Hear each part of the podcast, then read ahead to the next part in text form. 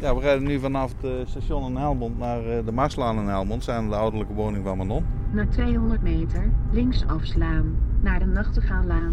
Nou, persoonlijk doet het natuurlijk ook wel iets. Ik ben natuurlijk ook vader van kinderen. En dat is, dat is natuurlijk een, een, een, een tragedie als, eh, als er een kind wordt vermist.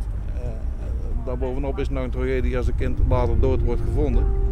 Na 500 meter links afslaan. En daarbovenop komt nog de tragedie dat het nooit tot een oplossing is gekomen. Dus je blijft altijd in onzekerheid als ouders over, hetgeen, over het lot wat uh, hun kind is overkomen. Nu links afslaan. Dan bereikt u uw bestemming.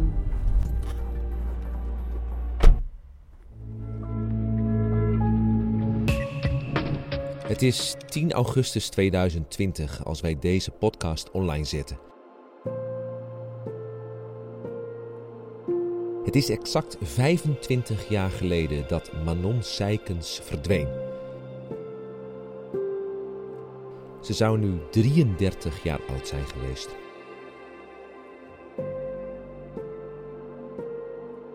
Dit is een podcast van het Openbaar Ministerie in samenwerking met de politie en het Eindhovens Dagblad.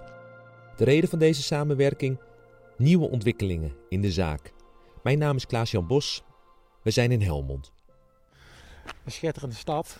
Uh, nee, ja, Helmond is, uh, Helmond is ook een beetje het lelijke eentje, uh, het lelijke broertje van, van Eindhoven noemt. Maar stiekem, is, vooral de laatste jaren, is Helmond gewoon heel erg aan het, aan het opkomen. En 25 jaar geleden, toen dit allemaal speelde, ja, toen was het nog echt het imago van een ja, noeste arbeidersstad, weet je wel. Hard werken, ja, grote smoel, geen skrik. Dat is altijd het motto van, van Helmond. Oftewel, grote mond en geen angst, zegt Giel Timmermans. Ik ben uh, verslaggever uh, misdaad bij Eindhoven's Dagblad op dit moment. En ik was voorheen verslaggever Helmond. En die hoedanigheid heb ik hier ook al over geschreven. Maar nu dus vooral geconcentreerd op criminaliteit.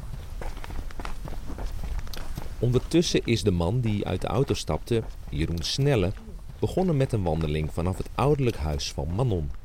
Wij lopen nu aan het einde van de Marslaan. En we lopen nu in de richting van het, uh, van het sluisje. Het sluisje wat de verbinding vormt tussen de Marslaan, dus de wijk uh, Marslaan uh, Astronautenlaan, en het, uh, het ruigtegebied langs het kanaal waar Manon later gevonden is. Welke hoedanigheid ben jij hier?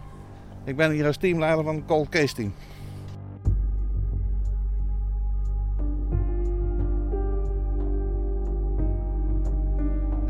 Manon was toen thuis met haar moeder. Manon ging nog even buiten spelen in afwachting van uh, een maaltijd friet die moeder zou bakken. En rond half vijf uh, is moeder, had, had de frietjes klaar en die wilde uh, Manon roepen. En toen bleek Manon niet op te komen dagen. Je hebt overal hier in de wijk van die kleine speelplekjes, speeltoestellen. Ja, daar was zij altijd te vinden. En op blote voeten. En soms dan had ze wel schoenen aan en dan kwam mijn moeder kwam haar halen en dan was ze boos. En dan zette ze die schoenen zetten ze op de kliko en dan uh, renden ze er vandoor. En dan was het s'avonds, dan uh, ging Gertie, die moeder, die, die fietste dan weer op de fiets hier door de wijk om uh, te kijken waar, waar mijn non ergens uithing.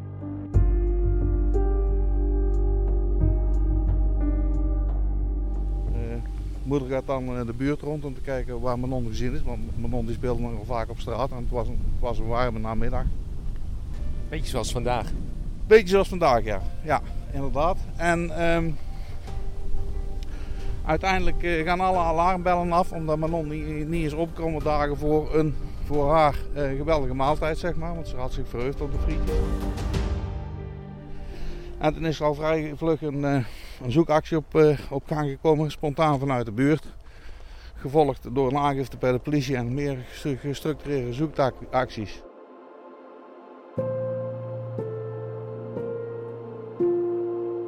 Wanneer uh, heb jij je eerste stuk geschreven over deze zaak? Uh, vijf jaar geleden, toen was ik net uh, verslaggever in Helmond. En dus eigenlijk het eerste moment dat ik had, greep ik aan om hier een verhaal over te schrijven. Dat was wel bijzonder, want ik heb toen een aantal leeftijdsgenoten van haar gesproken... die destijds dus ook acht jaar oud waren, of negen. Dat is wel grappig hoe dat dan werkt. Op dat moment dat het gebeurt, zij besefte toen niet helemaal van... oh ja, er is ja, Manon is er natuurlijk niet meer, maar ja, moord, dat begrijp je niet als, als je zo jong bent. Dus er zijn mensen die allemaal in de loop der jaren pas gingen beseffen wat er met hun ja, buurtgenootje, hun klasgenootje was gebeurd. Dus eigenlijk de de moord die de meeste impact heeft gehad ooit in, uh, in Helmond. Je hebt in Eindhoven een vergelijkbare zaak met Nicole van der Hurk. Dat is Eindhovens. Manon Seikers is Helmonds. Dat is waar iedereen zich afvraagt. Wat is er met dat jonge meisje? Acht jaar pas, hè? Wat is daarmee gebeurd? We zijn even van de gebaande paden afgegaan, hè? Nu. Ja, dat is een uh, prima metafoor voor de cold cases. Afwijken van de gebaande paden. Want? Nou, we kijken met een andere blik. Wij kijken van al, uh, we kunnen uit alle rust verschillende invalshoeken in, uh, bekijken. En kijken naar de meest voor de hand liggende scenario's. En van daaruit verder werken. En dan ook nog meeliften op uh, eventuele successen vanuit de wetenschap. Nou, hier zijn we gekomen bij de plek waar je inderdaad het ruigtegebied in kunt. En dan ongeveer 200 meter verderop uh, lag het uh, stoffelijk overschot van Manon. Ondertussen is ook journalist Giel Timmermans naar de uiteindelijke vindplaats gekomen. Nee, maar jij zei ook over dat een van die gasten uh, zijn been had gebroken. Even ja, dat vinden we ook verwond. Dat vinden we ook een verwonder momentje. Want dat is namelijk geen reden om, uh, om het af te breken. Om het af te breken. Ze dachten, oké, okay, laten we vandaag even stoppen. Toen zijn ze de volgende dag vergeten om de rest af te maken, zeg maar. Van, uh... ja, ik weet niet. Een afgebroken zoektocht vanwege een gebroken been. Daarover zo meer. Eerst introduceren we een derde persoon in dit verhaal. Nou, ik ben Wieneke Wiegern. Ik ben officier van justitie op het uh, parket in Oost-Brabant. En ik heb daar twee portefeuilles. En dat betekent dat ik daar uh, extra aandacht aan besteed. En dat is de portefeuille forensische opsporing. En die is bij ons gecombineerd met de cold case portefeuille. Spreken Wiegern in Den Bosch. Zij leidt het huidige onderzoek in deze zaak. En omdat het zo'n ernstig feit is, de dood van een kind, is dat een zaak die, geen, uh, die we gewoon niet met rust kunnen laten. En het, wat het bemoeilijkt heeft om het op te lossen en wat maakt dat ik denk dat dat de reden is dat dat ook nog steeds niet gelukt is, is dat de sporen die destijds um, gevonden konden worden, daar is het sporenonderzoek al bemoeilijkt vanwege de tijd die er overheen was gegaan, van het moment van haar overlijden totdat we haar vonden. En het onderzoek wat destijds verricht kon worden, is ook veel beperkter dan nu. Dus het is een enorme uitdaging, maar het is natuurlijk ook echt een, een, iets wat we heel graag zouden willen... om te kijken of we met de technieken van nu een zaak van toen kunnen oplossen.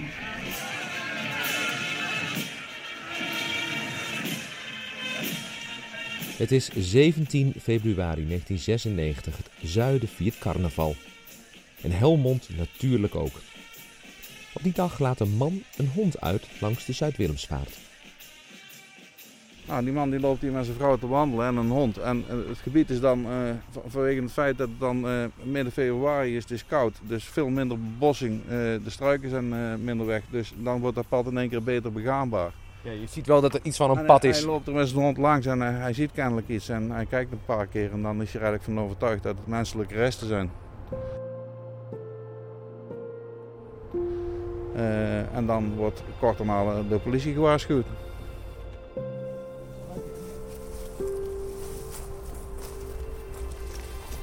Dit is nu een beetje de plek waar, waar vissers uh, hun behoefte doen lijkt het. Hier ligt allemaal wat toiletpapier en wat rommel. Uh, een soort dumpplek. Ja. Het is een beetje onheimisch.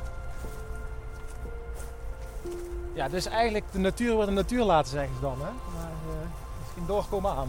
Nee.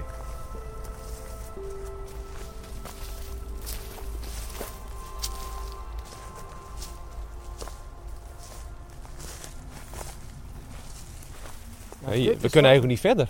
Nee, we kunnen niet verder, want eh, hier ligt een om- omgevallen boom. En dit is wel een beetje aan de rand van het kleine bosje. ehm, waar je eigenlijk uitkijkt op de plek. Daar zou het ongeveer zijn geweest waar zij is gevonden. Eh dat was toen iets minder begroeid dan nu. Maar ja, nu zie je eigenlijk alleen maar ja, riet, eh, riet en, en Op. Ja. Ja. Eigenlijk is er niet te komen. En er schijnt nog ergens inderdaad een, een klein kruis te staan. dat ja, ter nagedachtenis aan, aan Manon. Dat, weet je, dat stoort mij dan ook, weet je wel. Dan, dan kom ik op zo'n plek en dan denk ik, dit is een meisje dat, dat vermoord is. eh, waar we eigenlijk nog steeds mee bezig moeten zijn. Ons moeten afvragen wat is haar gebeurd. En dan, dan ziet het er zo uit. En als heel de boel is overgroeid, overwoekerd. Dan zou eigenlijk zou er een soort teken moeten zijn voor haar. Dat, zodat dat kruis zou een soort van eerteken moeten zijn voor haar. Voor mensen die haar willen herdenken, zeg maar. Maar het is gewoon totaal overwoekerd. Alsof wij met z'n allen haar een beetje zijn vergeten, zeg maar. En daarom doen we dit, hè? Daarom doen we dit inderdaad. Daarom is het goed dat er zoveel mogelijk aandacht komt. En dat mensen blijven nadenken over wat er destijds gebeurd. Want het is zonde dat uh, als deze zaak nooit wordt opgelost. Terug naar het weekend in 1996 waarin Manon gevonden werd. Vlakbij de plek waar journalist Giel Timmermans en ik staan. Terwijl de carnavalsoptocht door Helmond gaat, doen rechercheurs daar hun werk. Uh, ja, goed, dan uh, gebeurt er natuurlijk een onderzoek ter plekke om te kijken of dat sporen gevonden kunnen worden. Uh, maar we hebben forensisch gezien natuurlijk een achterstand omdat het stoffelijk overschot natuurlijk al bijna een half jaar is blootgesteld geweest aan de elementen. Dat maakt het, het vinden van sporen natuurlijk een heel stuk moeilijker. Dan het verhaal van het gebroken been en het daardoor afbreken van de zoektocht. Jeroen Snelle, de leider van het cold case team van de politie, is er 25 jaar na dato eerlijk over. Het ME-peloton van destijds was structureel, werd uh, ingezet om structureel te zoeken. Uh, eerder werd afgebroken vanwege een verwonding van een van de collega's. En we hebben een proces verbaal wat duidelijk in staat dat in dit specifieke gebied niet gezocht is destijds. Vandaar. En ik denk dat dat ja, de reden is dat het zo lang heeft geduurd voordat het uh, stoffelijk overschot gevonden is. Want ja, hemelsbreed is maar 500, 600 meter van huis. Desondanks had justitie wel een paar personen op de radar. in de loop der jaren zijn er drie mensen aangehouden als verdachten. Een van deze verdachten is uiteindelijk ook in eerste aanleg door de rechtbank veroordeeld.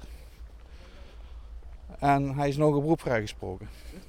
En ik heb het te doen met een juridische werkelijkheid die bij die veroordeling destijds is gegaan om iemand die dat weliswaar verklaard heeft.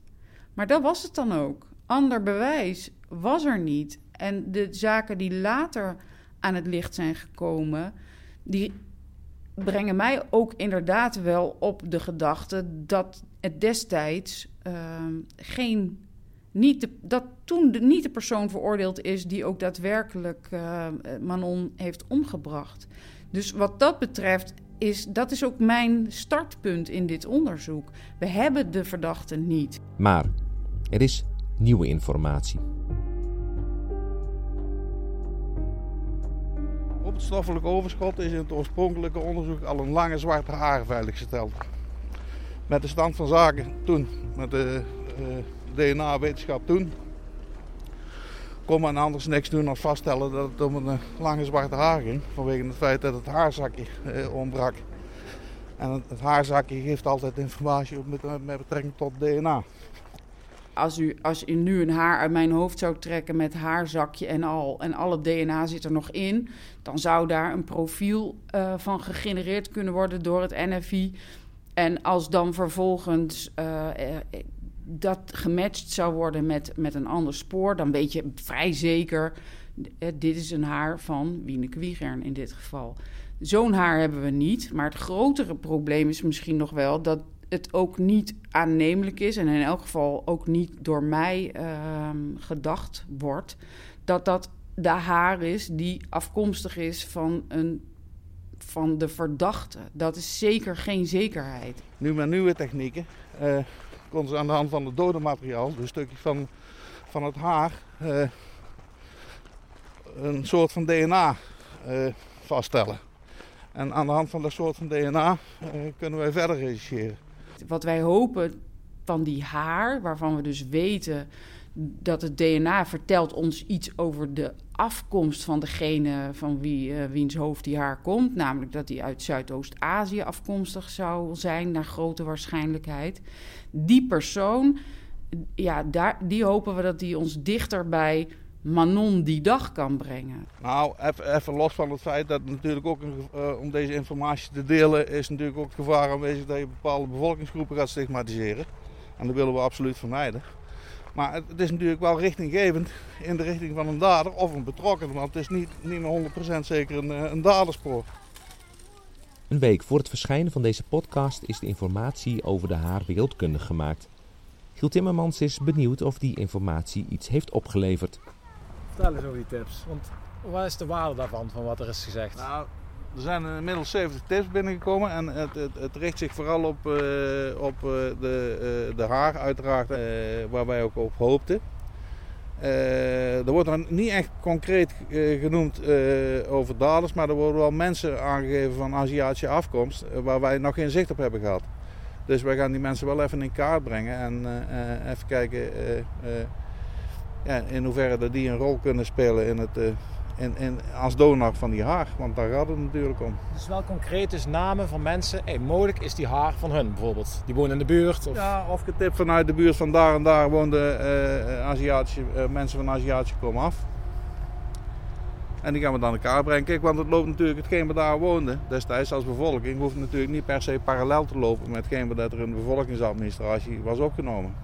Nee. Dus in die zin zijn wij met die tips hartstikke, hartstikke blij. Want dan kunnen we gewoon mee verder rechercheren. Er zouden mensen kunnen zijn die jullie niet in de gegevens terug kunnen vinden bijvoorbeeld? Ja, zeker. zeker. Alleen we moeten daar natuurlijk met die tips, uh, we zijn ze nou aan het verzamelen en de mensen terug en bellen dat de tips in goede orde uh, in ontvangst zijn genomen en in onderzoek worden genomen. En uh, ja, de komende dagen gaan we, en weken gaan we daar de diepte mee in.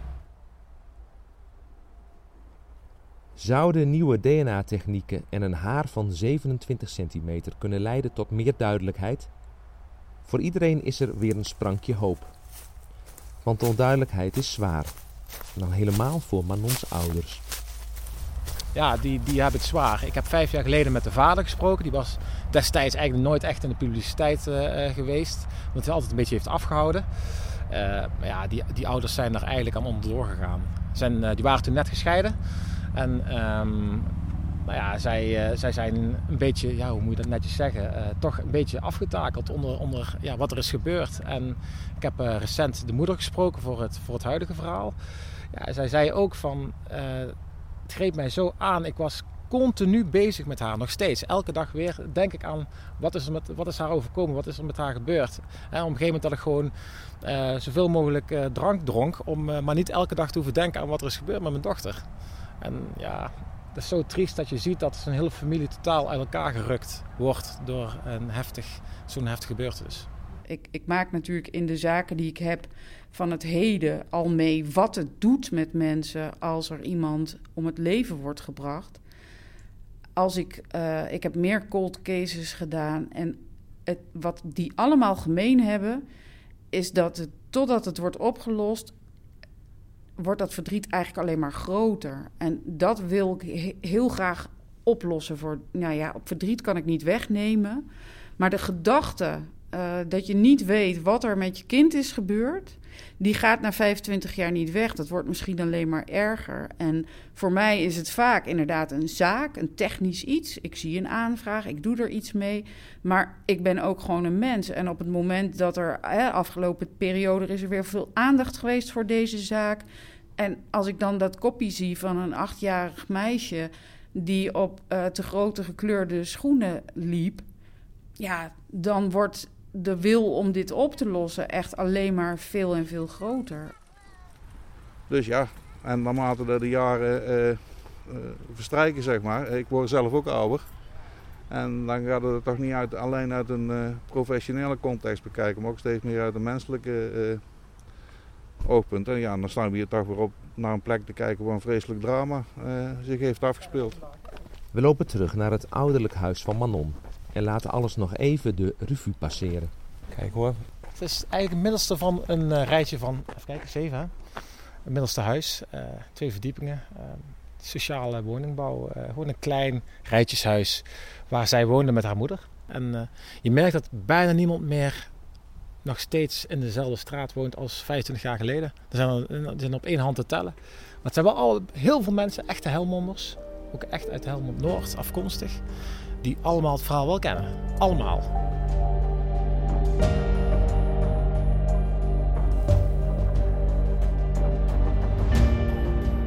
Uh, wij vertellen nu het, het, verhaal heel duidelijk. Wij zeggen ook gewoon onomwonden van uh, de plek waar ze om het leven is gebracht, uh, is ook de plek waar ze gevonden is. Wij geven nou de informatie, prijs zoveel als mogelijk als dat wij weten. In de hoop dat er me mensen toch nog aanslaan op, uh, op, op bijzonderheden waarmee we nu het uh, onderzoek nog uh, vlot kunnen trekken. Bijvoorbeeld de identiteit van de persoon van, van de lange zwarte haren.